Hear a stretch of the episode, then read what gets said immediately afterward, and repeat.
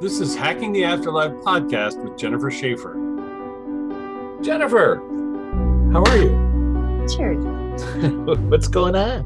Um, fabulous, other than a little injury.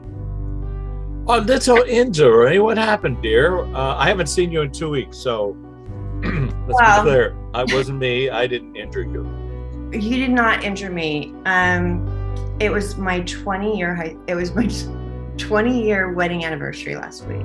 Oh, congratulations. On 11 11 01 is when we got married. And um, I um, got my ribs cracked. I have a cracked rib. What? Yep. It was, it was, yes, it was from sex. And Oh, I had a little bit wait a minute. That's my joke. I have to throw that in there, but No. you just tossed it out there. Okay, so no, no. It was a sex injury. And I didn't want to stop. So it was one of those things where I was happy I had tequila, but then afterwards, like, oh my, it really hurts. Wow. it hurts to breathe. But Wait a minute. Were, was your husband in the room? it was actually with him. Can you believe that? I did get a I joke in said to him, I'm like, well, at least it was with you. And he goes, Yeah, that's say you got a joke in there. I got a joke in there. That's very good. I know. Was he? So he wasn't injured. No, he just misplaced his hand. and I didn't want to. Oh, I'm so I'm like- sorry. And he's so like, we both heard it like pop, like we heard like a little snap. And I'm like, Wow. it's okay. We're, I'm fine.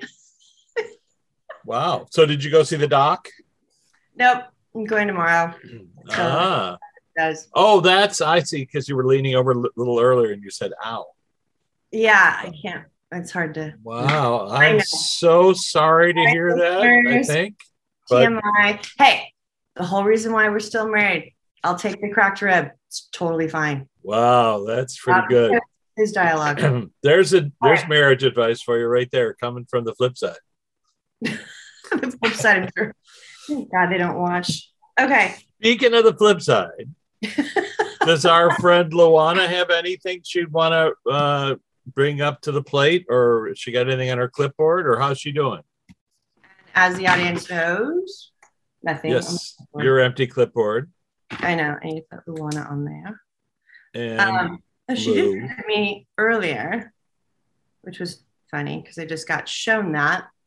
Um, she says you have a lot to say. Hold on. She's showing you in my mind's eye. When she does that, that means you. Hold on. When you're right in front of me. Um, two days ago, a dream, possibly dream, and then, and then she showed me Sherry. So did Sherry have something happen where she talked about it? Like a dream? um, yeah, I think. Uh, listen, I think. Uh, um, you know, I'm not trying to make it fit, but we, yes, a couple of days ago, I did have a, an unusual dream, and it was like, as I was going to sleep, I thought, oh, I'm going to see if I can have a conversation with somebody, you know, while I'm asleep. And I sort of set the stage like a, a meditation. Picture yourself in a boat on a river. And then you imagine all that. And then you invite someone to come and have a conversation. That's, and as I went to sleep, but in the dream, it was more along the lines of being with people. Um, you know, and communicating with them. And I and I when I woke up, I wasn't quite sure who it was, but I assumed it might be Lou. And Sherry did mention something about her own, you know, having a, a dream about something. I don't remember what it was. So at this point, dreams, you know, come on. I know, but she says they're prolific right now. Okay, that's interesting. So we are having, check this out, along the theme of funny things, a beaver moon. So I kid you not, look it up. All right. I believe you. We are having a beaver moon and an eclipse this Friday. Oh, okay. An eclipse. Cool. Yes. And it's, I believe it is supposed to be, if it's able to be seen, the longest eclipse since for like 514 years or the biggest eclipse. I'm not sure. I know. So the beaver moon is what they called it. I can't stop laughing about the name because I've never even heard that before. I've seen a photograph of I think it was like a full moon, and somebody had like you know the captioned it the full beaver moon or whatever. But Lou, so that is that what you're is that you want to? That's what that's what's making our dreams a little bit more prolific. I believe. Oh, I see what you're saying. So it's almost like a all right. Like she just took a rope and said, "Rein it back." Okay. So, but that but that idea we're talking about process, right? Which is how do you make dreams right so not just interpret dreams but the idea of how does the physiological affect the body? And of course the body has so much amount of water and we know that the moon has an effect on the earth's gravitational pull. And so the idea of a full moon or let's say a stronger closer might affect the amount of let's say the water table that's in you which might affect your dreams. Something right. like that and she's also accidents people are going to be a little bit more accident prone no i'm like seriously that is what like what is the point of this do i need to slow down what do i need to do and i actually got and i do not believe everything happens for a reason even though you do and i know in hindsight they usually do Okay, I'm not saying yeah. that. Well, it's a, it's impossible I, to know all the factors. That's when I uh, when I asked that question, what I was given was I need to take care of my body better. I'm like, okay. Hello. So it was not related necessarily to that, but right now I can't work out for six weeks. I'm going bonkers. And going, like, going. You, know, you can't go somewhere you already are, my dear. Anyway, yes, of course. Waiting, and then waiting for that. Just waiting. Okay. But you're welcome. I also said today that, and I'm sorry, I didn't interrupt. Now I'm interrupting you. No, you're not. No, I was, it was just that riff of you watching out for your body, taking care of your body. When your body pops while you're in the middle of doing physical activity, it's trying to tell you something, which means you need to, you know, take care of that part of your body. More. Do a little bit more. Yeah. So then, um, what, you know, when I said this, I said on uh, my Facebook page when I quoted the Beaver Moon because I do think that's really funny. Um, I said this bring this brings us a time to get rid of anything that no longer serves our highest good. And I did ask that, but if you don't ask it with ease and grace, you might pop a rib. I love that. Tips from the it's called it's hacking the afterlife. Literally. I'm like, did I yeah, I'm like, did I want did I channel that from you? And she goes, No. She goes, You innately knew that with with my experience over the last two weeks because I had my son come home after 70 days being abroad. I had I have my mother-in-law here as of today for another 10 days. I have all these things like everybody. We have our holidays that are coming up. So everybody feels a little bit more a little bit more crazy. But what I do love that I'm seeing is Christmas lights are up, or just white lights are up, or it doesn't even matter. People are getting more in the holiday spirit I think because we've been cloistered up for so long. True. You know, so it's it was so fun coming home last night. I actually took Tiana, our FBI agent. Um, it was her birthday. I took her out to dinner. When I was coming home, I noticed all the lights, and they're not they're not usually put up this early. You know, I yeah, right. But everybody's getting into the spirit, whether you like it or not. Um, bah humbug for some people, but now's the time to just let things go and literally shoot for the stars. Like, don't limit yourself to your own thinking. And hear me out. Allow the universe to show up for you. Don't say, I want to have this, because the universe will let you want it. Assume as if you already have it. Mm. And when it comes to your heart, we've talked about the heart and our heartstrings over and over and over again, and how that's how things are looked at. Your heart is where your intentions are. It's not what you say, it's not what you do. Your intentions, that's what's the that's the frequency that gets sent out to the universe to match. Okay, well, Lou, do you want to weigh in on what we're talking about here, which is this idea? she said she did tell me that, though. That's funny. Okay. okay. Yeah, um, taking credit for it. We like that. Okay, now hold on a second. But she didn't take credit for the other part, which was interesting. Um, hold on. I'm not going to ignore it, as you know. Yeah. She says she wants me to talk to Hira. Okay, very good. For and, okay, well, yeah. and just for our viewers that are tuning in for the last time or the first time, Hira is the dog that I used to walk for like three years when I worked for a screenwriter Robert Towne. Jennifer and I had a conversation with Hira um, a couple of years ago, just whimsically. I we were talking to somebody on the flip side that both Robert and I knew, and he was talking about his journey, and it just popped into my head. I asked, "Could we talk to Hira?" And Jennifer didn't know who Hira was. No. Sorry. It's just so sweet. It's so sweet. Go ahead. Oh, just I giving context. Hira's a dog, a Yeah. Hungarian Komondor who passed away about 30 some years ago. And he's come through many times. But go Yeah. ahead. So, but I just know I'm not thinking of him. I'm like, really? No, yeah, I know. That's. So, Hira wants to talk to us about, as in response to all the animals. So they started showing me in my mind's eye. And when I say, for the listeners that um, don't understand that, it- my mind's eye is right here. So it goes internally, not externally.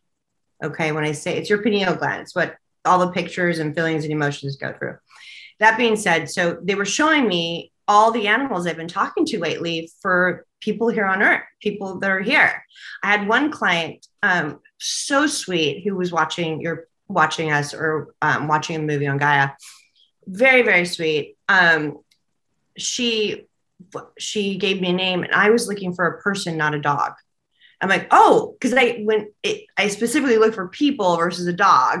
Sure. You know, so just for the listeners, if you want to talk to your dog, say it's a dog, just so I don't have to go in there and try to look for a per- it just confuses me. But the dog had so many wonderful things to say to her and just adores her and and it was so sad. Like she was people are heartbroken then their animals pass away.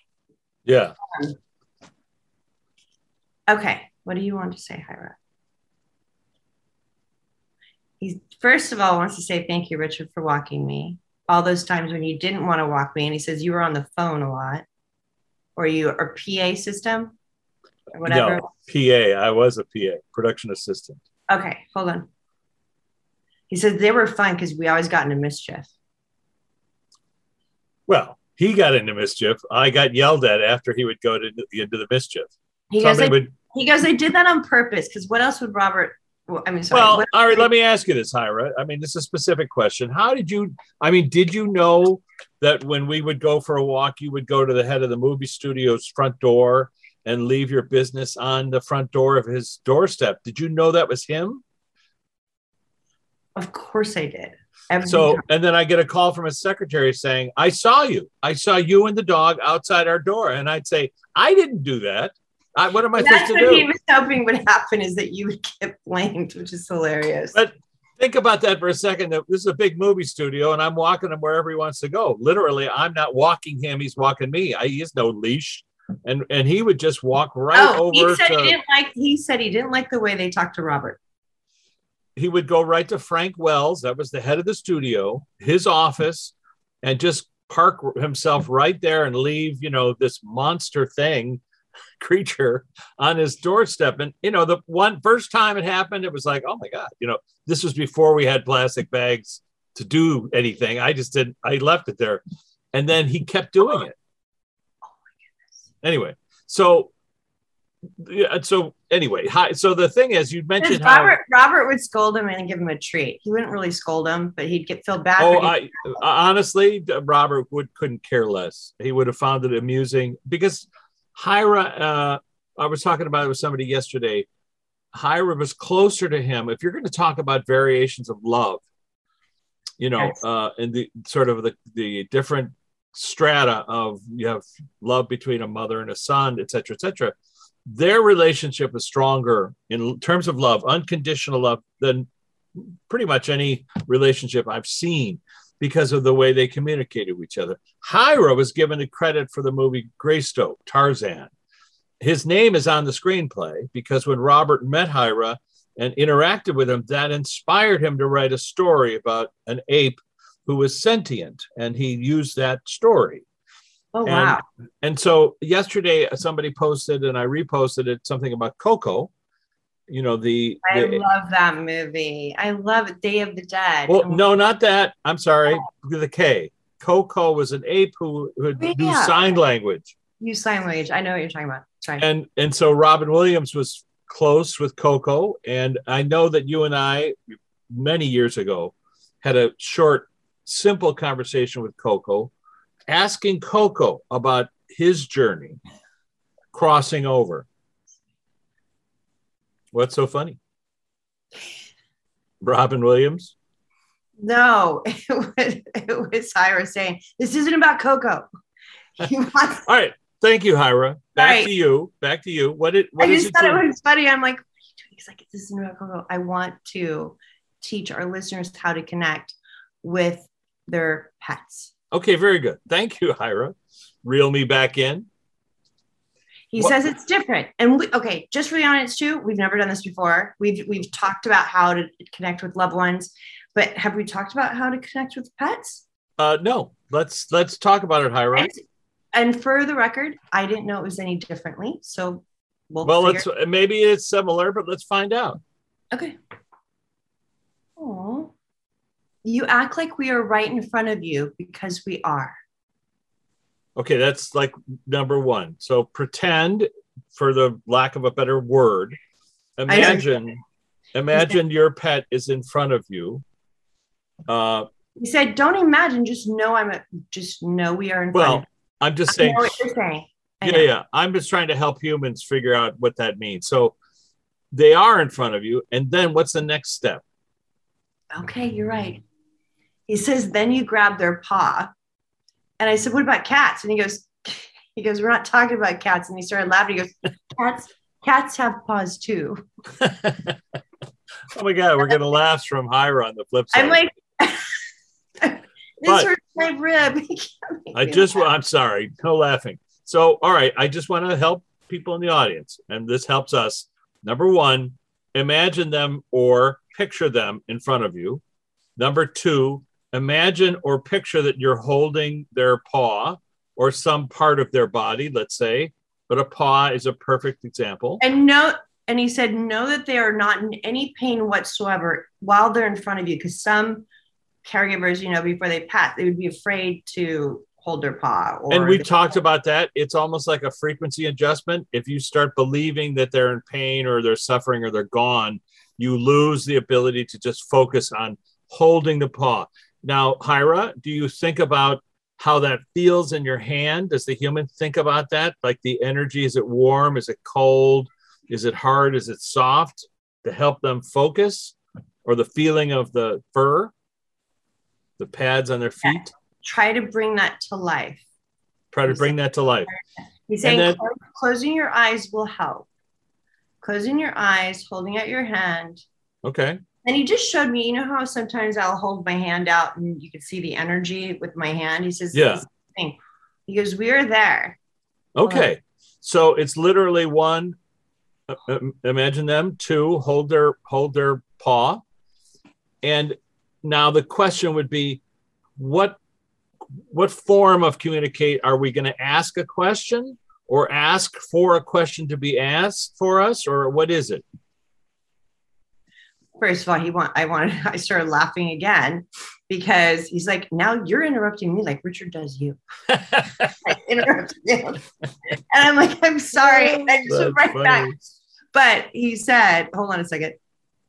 I know. Then he said you talk to us like you normally would talk to us. He said i project the reason the reason why it's so easy for dogs to communicate and cats and animals is because they communicate the same way they do here over there. So talking uh, would would we ask a question or would we say ask a, only ask a question?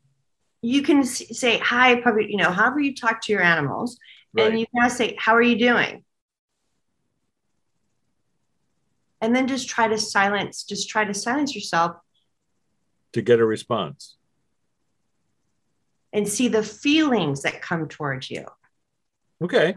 So, and if I may, like I just did it real fast to, with yeah. my cat that I had for 17 years, my cute little black cat named Kitty.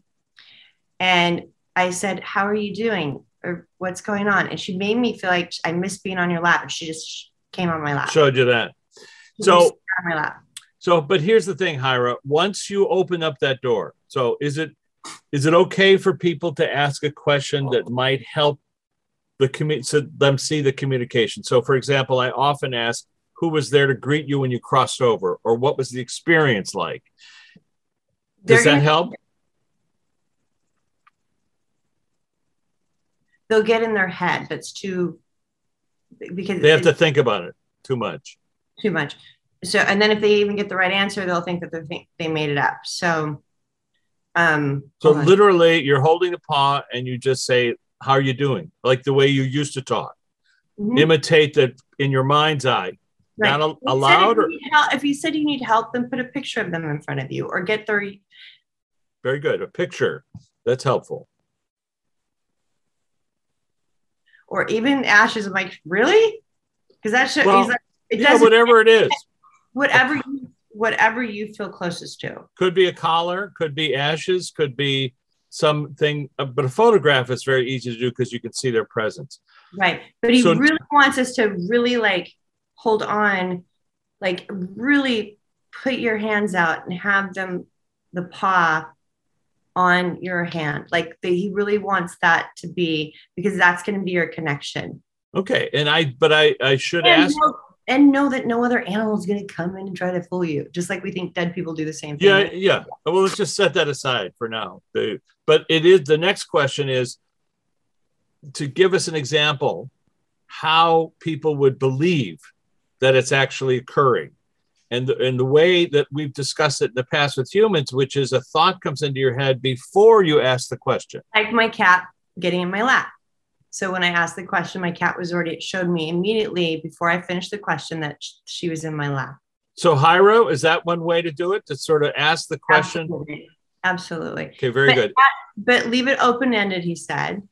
You know, like, right yes it doesn't have to be and what was what comes to my mind is asking a question like so how are you doing might include just watching them doing something that you used to watch them do and then they put that into your mind as a projection like jumping or you know chasing a frisbee or running in a field or barking at something or whatever. Yeah. and that image now you allow that that image might be them uh, you know is them having that communication with you. And then you continue the conversation which might include something other questions just you know how's it going? Who are you hanging out with? Have you seen billy bob and then before you ask the question suddenly billy bob is in your mind playing with your dog before you've even said it something like that Yeah. I just asked him, like, how are you doing? He just put his paw on my hand.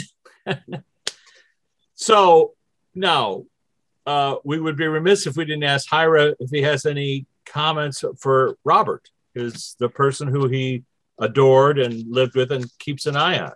He says, tell Robert about this podcast. I will. Okay, I shall. And, and tell Robert he saw me when he woke up yesterday morning, like briefly, like right as he was coming to. Corner of his eye. Exactly. Okay. Um, That he's always around him. now, you know, just for the audience, this That is. was so sweet. He just said goodbye. Oh, okay. Oh, Ira. I love that he comes in, he completely throws our podcast in the air. Luan, he gets right in front of the line, just Right. Well, that's what's so in front of everybody. you know, and I, I was going to say when we first had this conversation, and Jennifer said, I was like, can we talk to Hira? And Jennifer had said later on, you know, when you asked me that, I saw this big white rug, a big, you know, shag rug, and that was his fur. He, you know, his whole fur was like a big shag rug. That's. Um, and and then Robert held up a photograph of. By the way, that a clip of that moment in time exists in the film Hacking the Afterlife. So if anybody doesn't believe what we're talking about, just watch the movie. It's on Gaia or Amazon Prime, and within a conversation, casual, just a chat that Robert and Jennifer and I are having simultaneously on the air, you hear me ask the question, "Can we talk to Hira?" And Robert laughs and says, "How are you going to do that?" right. without even a concept of knowing he doesn't know you see what i'm saying he did jennifer didn't know who i was talking about i knew who i was talking about his reaction was normal which is like what how do you do that and um, instantly hira came in and started talking to us and eventually as I noted in the film, he started talking about a buffalo uh, on Catalina that he challenged once with Robert. Now, Robert was there. I didn't know that. I'd never seen that. Jennifer couldn't know it. Anyway. And by So- the way, that's what makes he's Robert still doesn't really want to talk to people, but this is what makes him believe in the afterlife. Exactly. exactly. Animals are there. Could you imagine? I was laughing about this. I'm like, if animals could talk, they'd probably become extinct What do you mean? because they could tell you where you've been, what you're doing, who you're seeing, what, you know, whether you're going to die or not. But you know what I mean? They could bust everybody Well, because they have then that ability to. listen, then there's this other thing, which which is here hovering behind us, which is, of course, if animals are sentient, They are. beings. Of course, they are. And once we accept that that's the case, then we really have to adjust how we view our treatment of them on the planet. There's a great story where Sir Francis Younghusband, a hundred and some years ago, 1906, invaded Tibet with British troops, and and then when they got to the uh, the person who was the Dalai Lama had left behind, this monk, they were saying, you know, we've come here to negotiate with you and we're a spiritual people. You don't understand. We British people are spiritual. And and the Te Rinpoche said, You're not spiritual at all. I can I've seen how you treat your animals.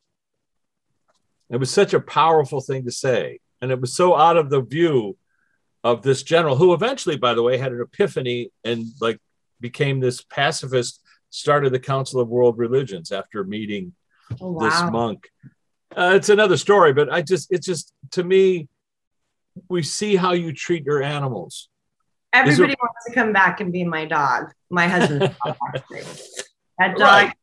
But you see what I'm saying? It's problematic for vegans, you know, versus, and then it's also to understand because you can have these conversations with any animal and ask them what the journey is like. And we've heard we've heard from animals saying it's not we understand the process. It's not a big deal because a cow, let's say, Right. comes Well, here I, to the just, planet. I asked Amilhira, well, what do you think like about cows? I mean, he's like, I don't like cows. I like buffalo. Like he's just like, I don't like Well, cows. He does have a sense of humor as well, let's not forget. But my point is, I know though. I know what you're saying. you and know by what I'm the saying. way, and Go ahead. I could hear like leaves. Salad was not leaves, but salad was more like it was- me. It was harder for me to eat a salad because of it being so alive than it was a piece of meat that was already gone. Right. Uh, But my uh, anyway, bro, I'm saying right, not because I'm aware of that. That's amazing. But I, I just wanted to say before people think there's you know it's you can't eat any meat. That's not no. what the animals are saying. The animals are saying we understand the process. However, let's say you may come back again and I might eat you if you're coming back to the planet because we don't know.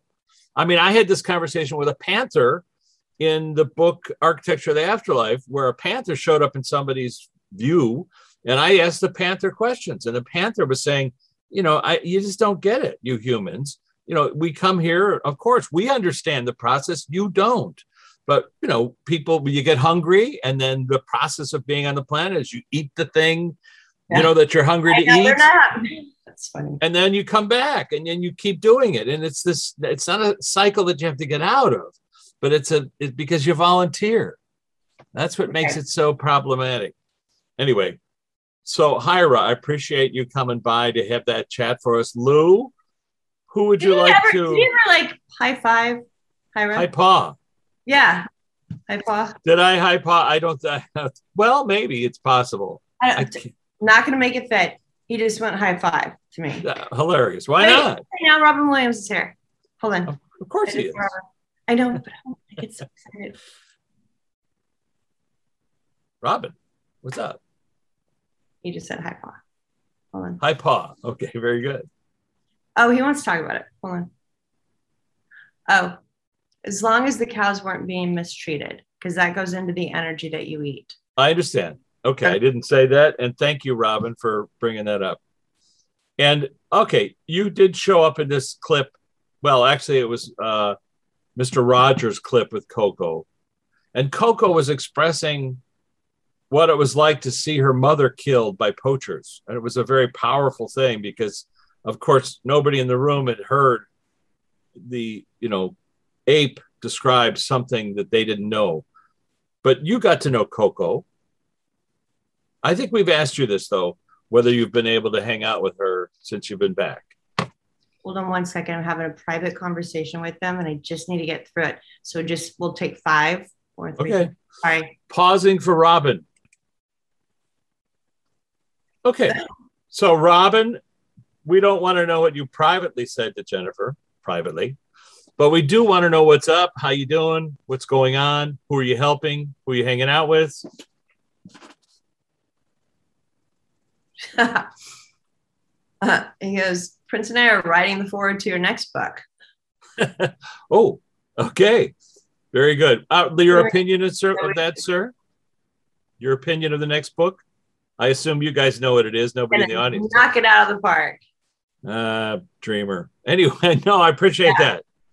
Can I put it that ties, on the cover? He just, he just says it ties all the books together. You're talking about this. Yes, I know what he's talking about. What am I saying? Um, and he says that, hold on.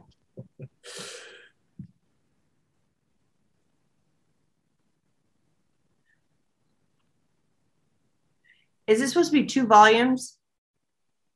Oh, I have two books. Okay, hold on. Second one's a little more controversial. This one that he's talking about, I know what he's saying. I mean, I'll tell everybody what he's saying, but go ahead. It's going to be two books on that one. Two books and, on the second one, you mean? The first one. The one that, okay, the one that you know he knows about. Sorry.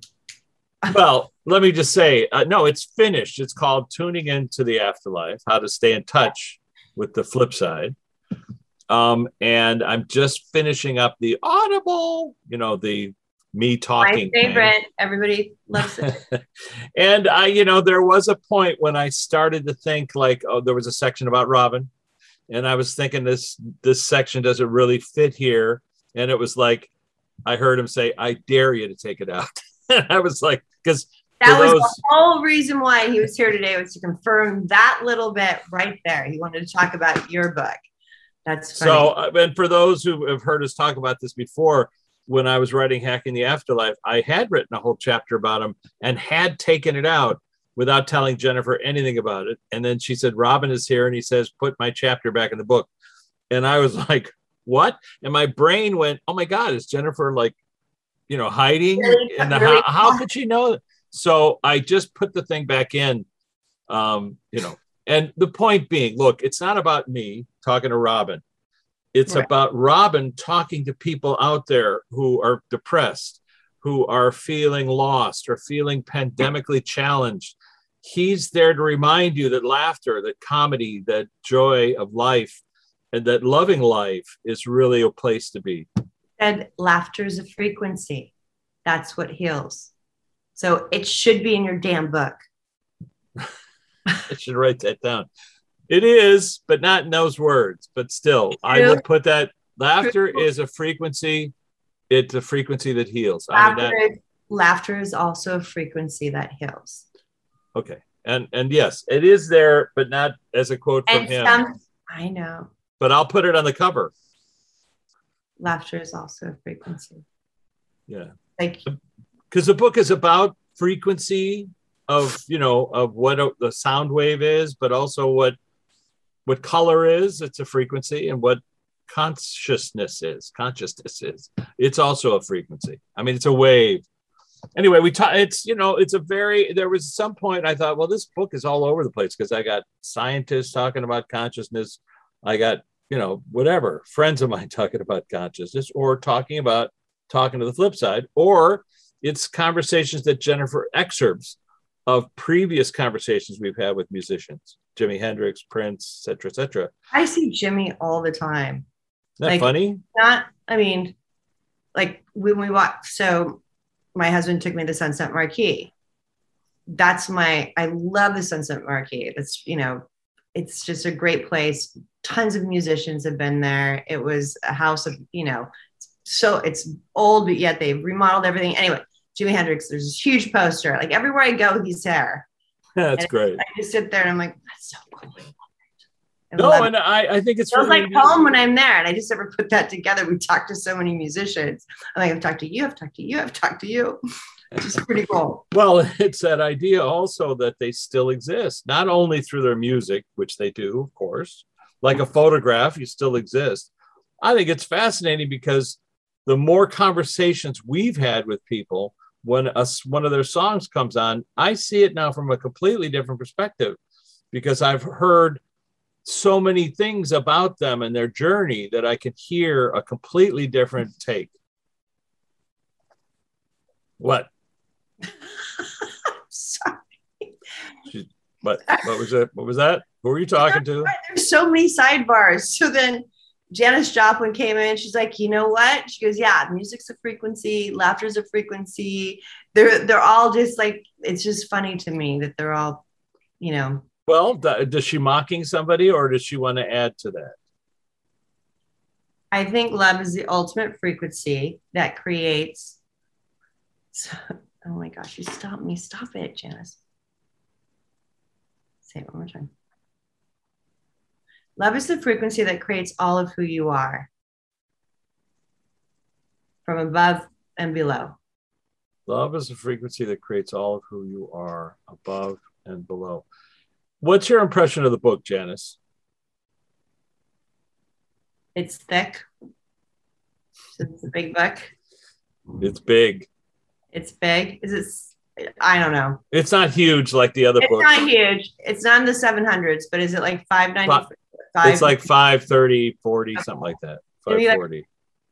I don't like know. sixty or something by the time it's finished, but or you already finished it. But you're there's No, I, yeah, and I might have reduced it even more just because I I repeat myself, you know, as I do here. what? What? but oh. so it's editing me out so we can just focus on the artist and and some of it's newer They're stuff all so very excited about it. All of them are very excited about it. well, that's I- cool i mean the janis conversations came out of our podcast so that's you know we hadn't spoken to her before that happened here. So it's all over the map. So there's some stuff from podcasts there's stuff from previous books there's stuff from conversations i've had with other people that i've never reported on. And then it's also weaving in my mom the concert pianist who taught me how to read a score the way my dad taught me how to read a blueprint so to see how all the notes fit together. And it's actually told as a musical piece because it begins with uh, you know sort of the prelude. And then it goes in and there's an intermission where i let all the musicians talk about what music meant to them. And then afterwards there's a reprise where you go back to the beginning of what we were talking about. And then at the end there's an encore where i i speak about the music. Robin says he could be the intermission. he well he's in there i think. Maybe not. But it's a lot of people beethoven bach you know who talk about music Go ahead. There's, it's okay because there's going to be another one. oh i see he says there's going to be two a second book is that what you mean a second book on music Wow. A second book on music and what it could do for the afterlife. okay so this is like a prelude in a way It connects. It connects to them. So music. We actually. Ooh, hold on. Bingo. We actually feel like they're connecting to us because of the music, right?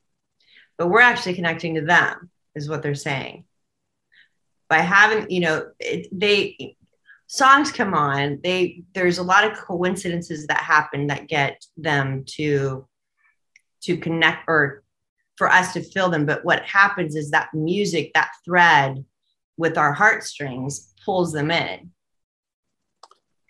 So it's it's saying a, like a communication Yeah, they say they get way more out of it. They say, okay, thank you. It's like,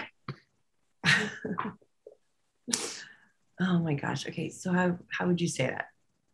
He just showed me a sterile environment making music up there. Okay, so just kind of put that in your mind. yeah down here when we when when we're playing music or when we're you know we're playing music they get to hear it it just is a whole different experience for them on the other side And then how does the connection take place? It connects even more than you know.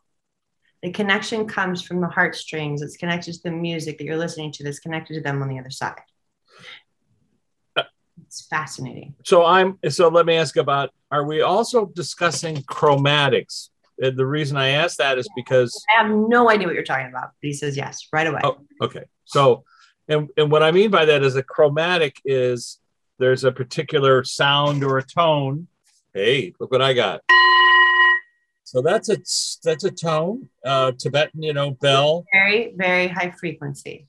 And so, but on top of that, an, uh, there's an octave up, which has a little higher frequency, and then we keep going up, and it keeps going up. So technically, you could say that this bell goes all the way through the universe into anybody else who might know this tone. And you see how it just continues to reverberate?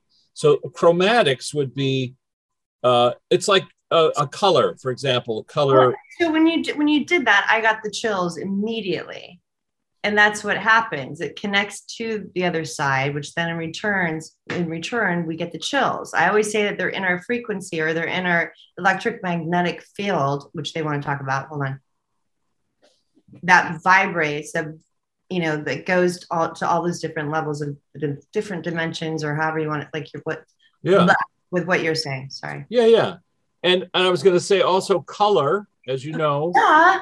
Okay, sorry. Go ahead. I'm like the last two days, everybody from the other side seems like they're sitting right next to me. It is so clear and so profound from the time I woke, you know, for two days straight. And I'm like, why is you guys so close? They just showed me the beaver moon. Oh, because of the moon. Yeah. Every time there's just, every time there's a moon, but especially an eclipse, it intensifies. Ah. ah, so oh, so interesting. So if you're putting out whatever you're vacillating on, if it's negative, going to bounce right back to you a thousand times over. Oh, just okay. Like that, just like that bull. That bull is more intense now in this frequency of what's happening with our planet and the moon than it would be, let's say, two weeks ago. Interesting. Well, I was going to say color has chromatics as well. So, like the color red, bright red, when you look at the pink or other colors that are variations of red, it's like they've been watered down a little bit, but they still carry the frequency of the original color. And if you think of music or tone or speaking the same way, so my loved ones on the other side can hear my voice and they're familiar with it because they know the frequency.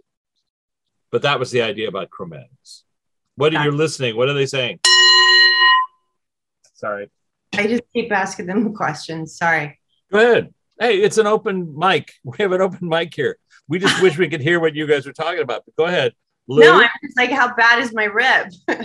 oh yeah, are you gonna be okay? Gonna when be okay. You were, when you were describing the colors and how the colors go to pink and everything, and I'm thinking of my red. I'm thinking of it being red.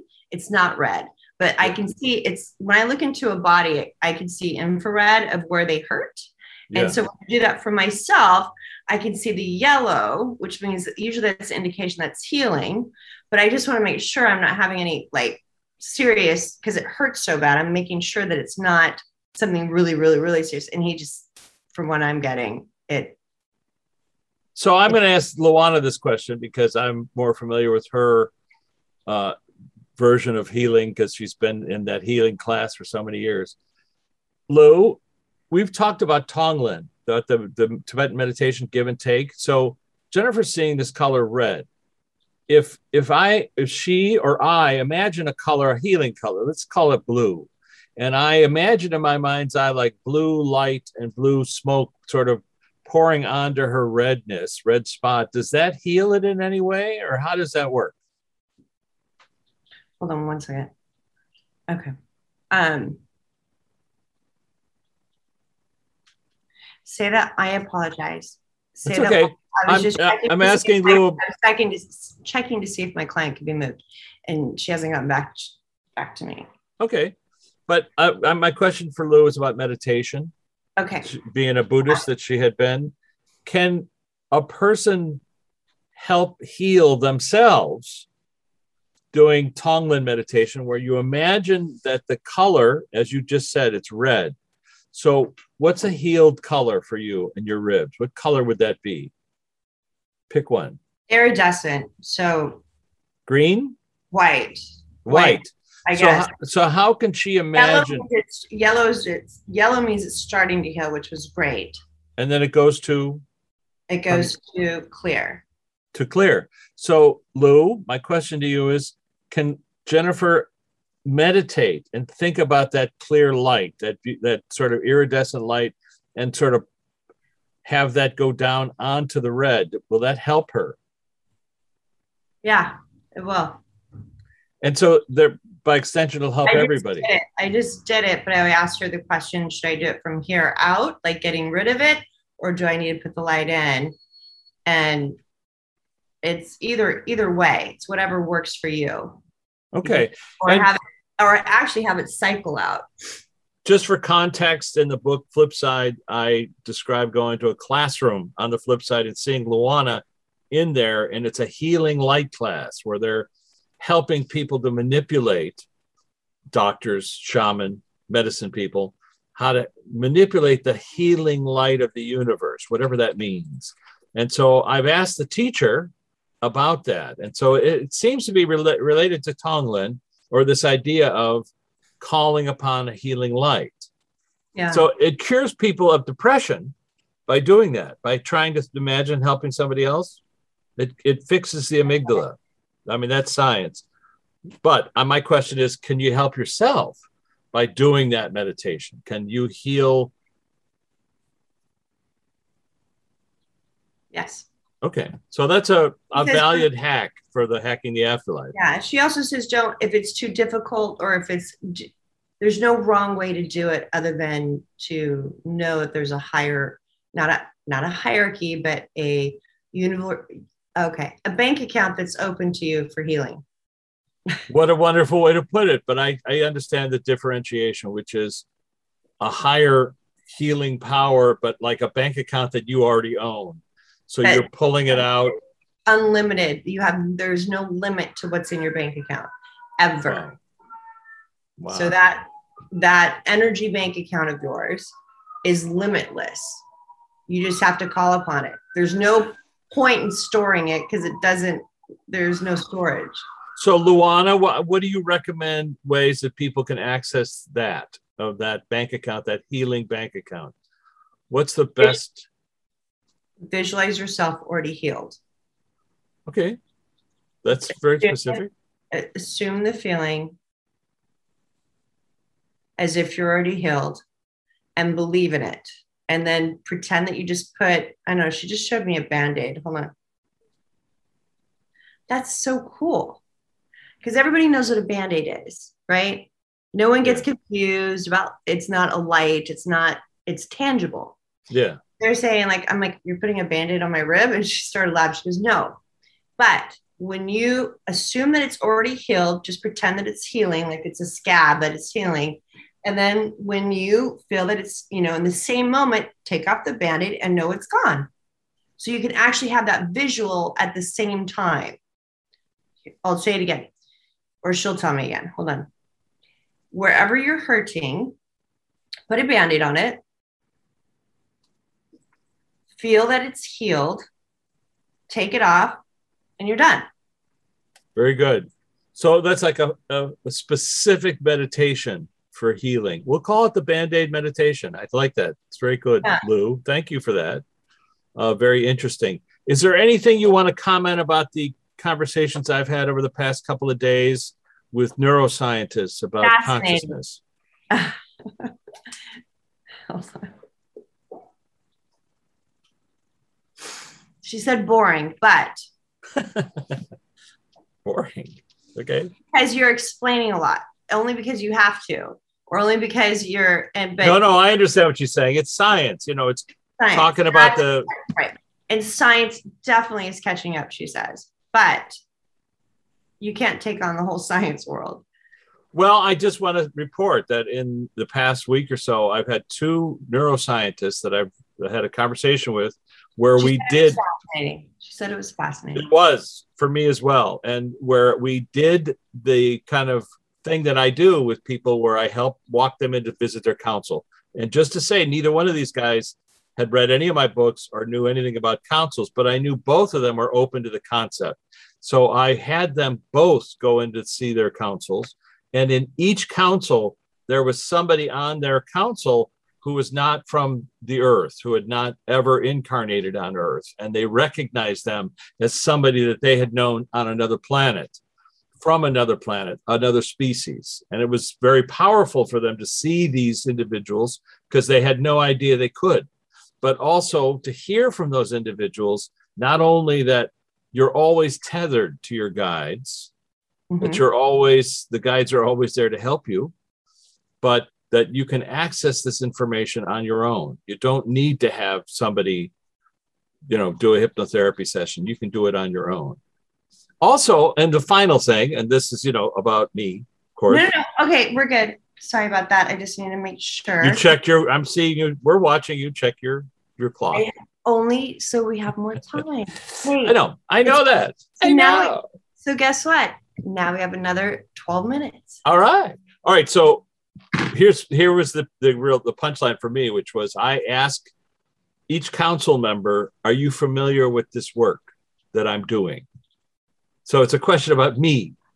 Uh, again, I'm talking to a scientist in an August institution somewhere on the planet, let's just say, a PhD.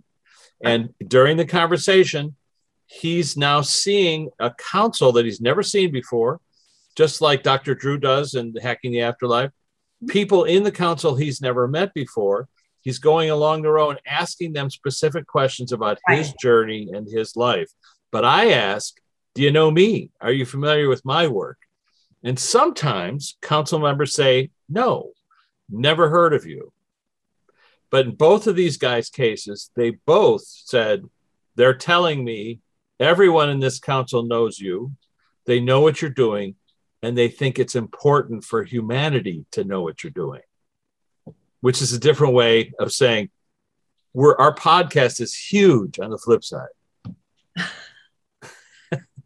Maybe not so much here. I don't well, know the what numbers. I, what I what I was getting was um, when you said that, it also in time and space because it doesn't. It, it I want to say it's timeless, um, but from what I know, and I don't, I think you share the same opinion. There is no time and space, right?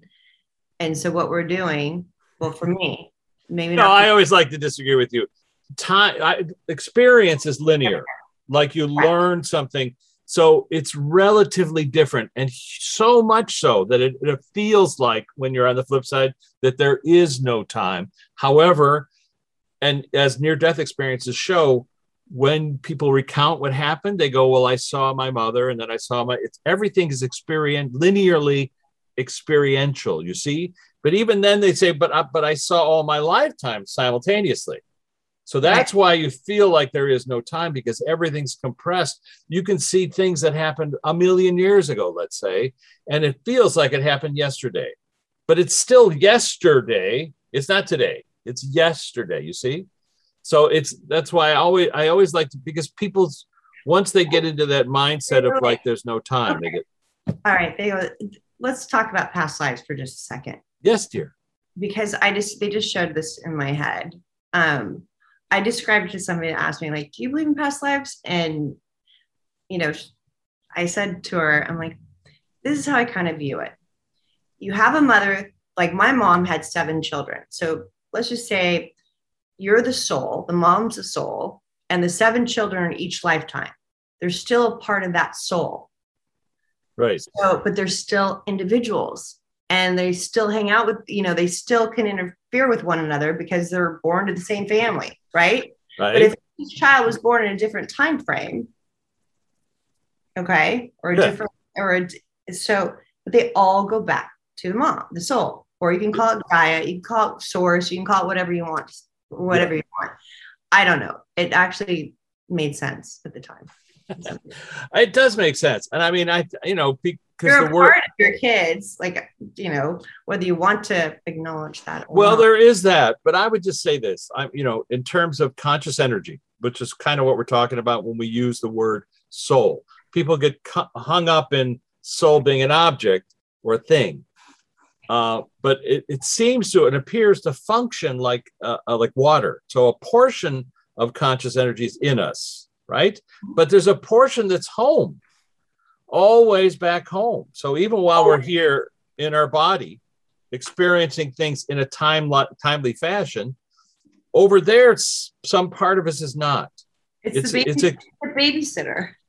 Well, and keeping an eye on us, hopefully, and not playing pinochle with their pals while we're you know begging for help. But still, that being said, once we leave the stage, we go back home, and we're then aware of all of our previous lifetimes. However, people like Jennifer can help you be aware of your pre by just asking her, "Can we talk to about?" And then you can say, you know, did I have a lifetime as a pilot in World War II? And she might say yes, no. But then you can say, well, how about before that? Do you see any lifetime I might have had? And then she might say, I'm seeing you, you know, as a truck driver, whatever. Well, you said the pilot in 19 in World War II. I'm like, yeah, I shot you down. yes. Oh, that's not good. I know. That's hilarious. But you know, you'd have to have read all of our books to get that joke. I didn't. They showed it to me. I, I wouldn't remember that. Well, in my case, since I don't like uh, I don't like flying that much, you know, you always think like where you know where does this come from?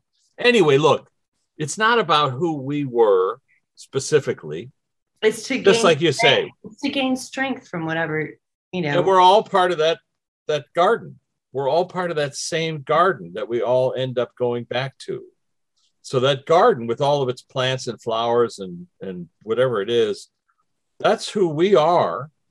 But we're also here on this stage doing stuff. But so I asked if, you know, is there anything like, is it wrong not to believe in past lives? And to my chagrin, they said yes. I'm like, what? What do you mean? And Luana said, if, if you don't believe in past lives, it will be challenging for you to believe in an afterlife. Yeah. No, I mean, that makes sense. Just as a, I know that I'm lo- it. I just thought that was interesting. No, no, it just as a form of logic, which is, and we've talked about this the idea of accessing other lifetimes or people off the planet requires a certain belief that it's possible.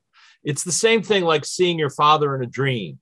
And then suddenly in the dream, you're holding him, you're feeling the hair on his arm, and then you remember, oh, he passed away. It's like you change the frequency so that they disappear because you don't you no I was so believe. mad at myself for that. I was so, um, and that's what. Oh so that's kind of what she's saying, which is if you're adamant and you put a block up that it's possible that life goes on, it's going to be very difficult, or that life went on before you got here. So people ask me all the time, what's the point of examining previous lifetimes? It's to realize that you chose them, you chose this one, and there's a reason for all of them. There's a theme. Once you see, like, oh, I played this role, I played that. Oh, this is all part of a bigger play that's about the theme of my lifetime or my journey, which includes all those lifetimes. So that's why it's important to see it because then you lose fear about what's happening. Right. That's very hard to do, but it's worth trying. Yes, it is. And on that note, on that note, Lou, any last words of advice? Thank you, Hira. She's like, Thank you, Hira. Robert's going to be thrilled to hear about that. He will. And Richard, keep writing your heart out. Keep writing my heart out. Very good. Thank you, Jennifer. We appreciate your gifts. Luana, thank you for showing up. Robin Williams, thank you. Prince, I know you swung by, but we didn't talk to you. We, we will in the future. And of course, to Hira, the Hungarian Komondor who gave us a lecture on how to communicate with pets and, on the flip side. Please check out his, you know, Richard Martini's website if you haven't already. Check out my website, jennifershaffer.com. I'm actually going to open up one day that I'm telling you guys first about since I'm completely booked, it feels like, for the rest of the year. Um, so great. Love my listeners that come here. So Jennifer Shaffer, S H A F F E R.com. Very good. And I do a thing at the end of our podcast with the you hear my voice, repeat that. Oh my gosh, I've never seen that. Very good. We love you. Thank you, Jennifer. Thank Catch you. Catch you on the flip side. Okay.